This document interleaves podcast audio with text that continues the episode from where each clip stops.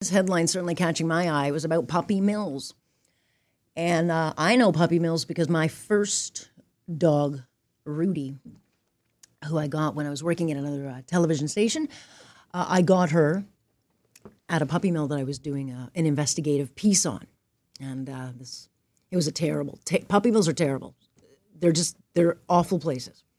And the situation and the, the, the conditions were just deplorable. And they kept just bringing out dog after dog after dog. And they were sick. Some of them had to be put down. Some of them got into homes. Others, you know, uh, stayed on the farm, but just deplorable. And anyway, I saw this little roughly, uh, I mean, he was just, she was just a ragamuffin. I didn't even know what kind of dog she was. And I was like, oh, she's so cute. How can a dog be so sweet when they've been abused so badly? Nonetheless, a couple of weeks later, a new haircut and discovering, oh, she's a Cocker Spaniel, little black Cocker Spaniel. Nonetheless, she came home with me, and um, that dog broke my heart, my God. She broke my heart. She was the best dog, just the sweetest dog. But this is a dog that had come from a puppy mill, had done nothing but give birth to babies over and over and over and over again, just abused living in just terrible conditions. And I, what struck me the most about Rudy was her capacity to love. She was such a forgiving animal, just a lovely, lovely animal. So I know a lot about puppy mills. And the one thing I've been wondering for like the last 30 years is when are they going to finally make some laws for it, right? It's just, it's so pervasive. Nonetheless, Ford government comes out Monday. Well, what do you know? They've got these changes to puppy mills. You know, they're going to bring these penalties in for those operating them. Okay, I'm, I'm, I'm watching. I'm saying, okay, finally we're getting something.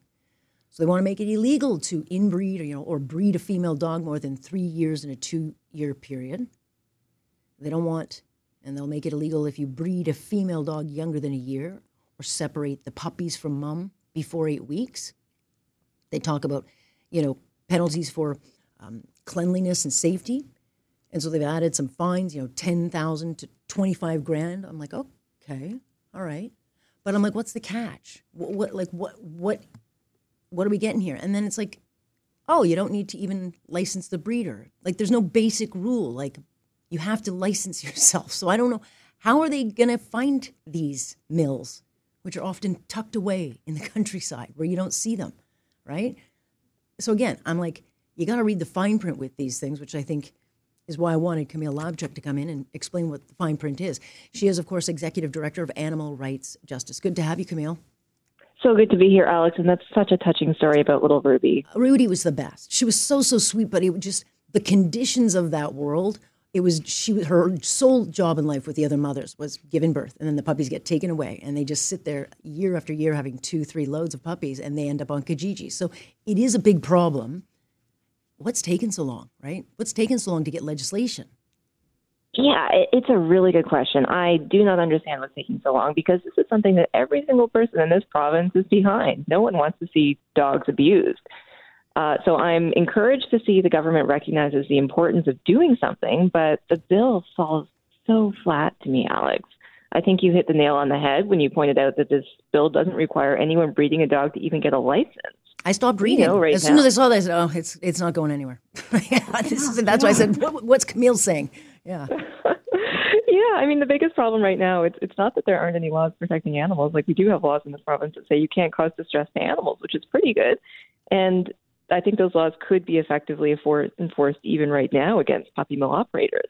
But the problem, Alex, is that no one knows where these places are. They're in yeah. basements, they're in barns, they're in rural areas.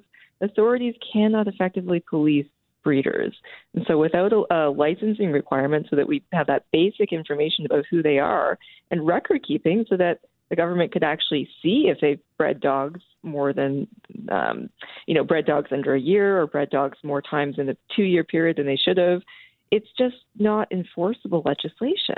Right. And that's the concern is like that to me was like the basic is that you must be registered. And even then, I don't pretend, Camille, that people will all register because there are people in this, they don't care. They will do whatever they can to cut corners. Um, but they also, unless they put direct money into enforcement and actually going out to these places, then then then it's not going to do anything, right? Because the exactly. mills will just pay a fine and then go on doing what they're doing, you know, or change yeah. locations. That's why we need registration and licensing so that if someone is breaking the law, they can just have their license revoked and they can't have any dogs anymore. The way it stands right now, and including under this new proposal, someone would have to be convicted. So they'd have to go Yeah. through the court system, which Yeah. could take years before there's any power for a judge to say, oh, you can't have any dogs anymore. Right. And so why would I mean it just seems so basic. I'm like, was this an oversight? But why wouldn't they put that basic requirement in? I I'm scratching my head on this one. It's disappointing. Um, animal justice wasn't consulted on this. You know, we're a group of legal experts, animal lawyers who understand this work. Um, I don't know any other animal protection organizations who were consulted on it, so I'm I'm really surprised to see groups like the Canadian Kennel Club, which represents dog breeders, they're quoted in the news release, Right. and it Which doesn't seem like the animal welfare community was really that consulted on it.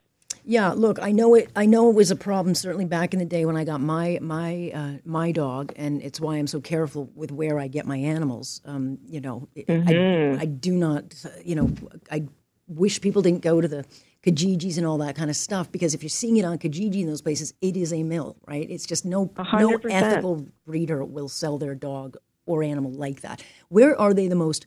Um, you know, pervasive. I know Quebec's got a lot of them. They, they're kind of running the show on this, but I know that they're in, in some Amish communities. They're still pretty big. And we saw how many dogs certainly were uh, bought during the pandemic, only to be, you know, then given away or put in a field. But how much more pervasive is it today? Oh my God, it, got so much worse during the pandemic, Alex, because everyone wanted a dog, and unscrupulous puppy mill breeders, they knew they could just swoop in there, start pumping out puppies, and they could sell them for hundreds or thousands of dollars a pop. So some of these operations, we know they're making in the six, maybe even the seven figures per year. They're completely unlicensed, not overseen by the province, and so far as we know, they probably have terrible conditions. Well, no question about it. I mean, Yeah. mom, mom's a moneymaker, right? And that, that is, Yeah. you know, the sadness of, of her life is that she's just there to, to give birth and then the puppies are gone. And, and I guess people just think every time they buy one, it's like, oh, well, I, I got this one, so he, this, this puppy's going to be okay. And I'm like, well, you've just kept the mother in business now, having to give more puppies because that's all. Every time you buy a puppy, she's got to produce more. That's right, and I hear so often, Alex, from people who who should know better, and they are compassionate. They care about animals. They see a dog for an ad or an ad for a dog online, and they go visit the dog, and then they see the conditions are so troubling that they just want to get that dog out of there. So they buy the dog to quote unquote rescue them, not you know thinking about the fact that they are keeping this type of puppy mill operator in business. What's the um? Is there a remedy for this? Like, can they can they make tweaks and changes? Because I honestly, I'm looking at this going, okay, the Pups Act preventing unethical puppy sales sounds good, but if you don't have that basic of registration, I don't know why they're bothering. It's just print. Yeah. That's a really fundamental condition. So I would say that we need uh, a couple key things, three key things. The first, registration and licensing so that we know where these places are and they can have a license revoked. The second is proactive inspection. So, uh, you know, a force of animal welfare inspectors that actually goes out to these places and checks them out randomly, unannounced visits, so they can see what the conditions are like. And then the third requirement is actually having good laws. So we've got some basic laws right now that say you can't cause animals distress. We need some really specific laws for puppy mills. And in the Pups Act, there are some of those specific things, like not breeding female dogs for less than a year, um, you know, keeping dogs with a contagious disease away from others. But there's a lot more, and a lot more that's really important. So some of those things would be like adequate housing. Alex, I'm sure you know, and maybe some listeners don't, but a lot of these times, dogs used for breeding and their puppies are kept in wire floor cages, tiny, tiny cages. There's nothing in the law that says here's how much space you have to give a dog and her puppies. There's nothing that says here's how much exercise or socialization opportunities they need to have. And I think that is what's still missing from this bill. Yeah, well, we'll keep an eye on it, but uh, that was very much that uh, stood out for me. But I appreciate you kind of filling in the gaps of this. Yeah, thank you so much for giving this airtime on the show. 100%. We'll keep doing it. Camille Labchuk joining me this morning. Here, here's the easiest advice I can give you. If you're going to buy a puppy and the person selling it does not show you the mom or the, or the dad, that's a puppy mill pup.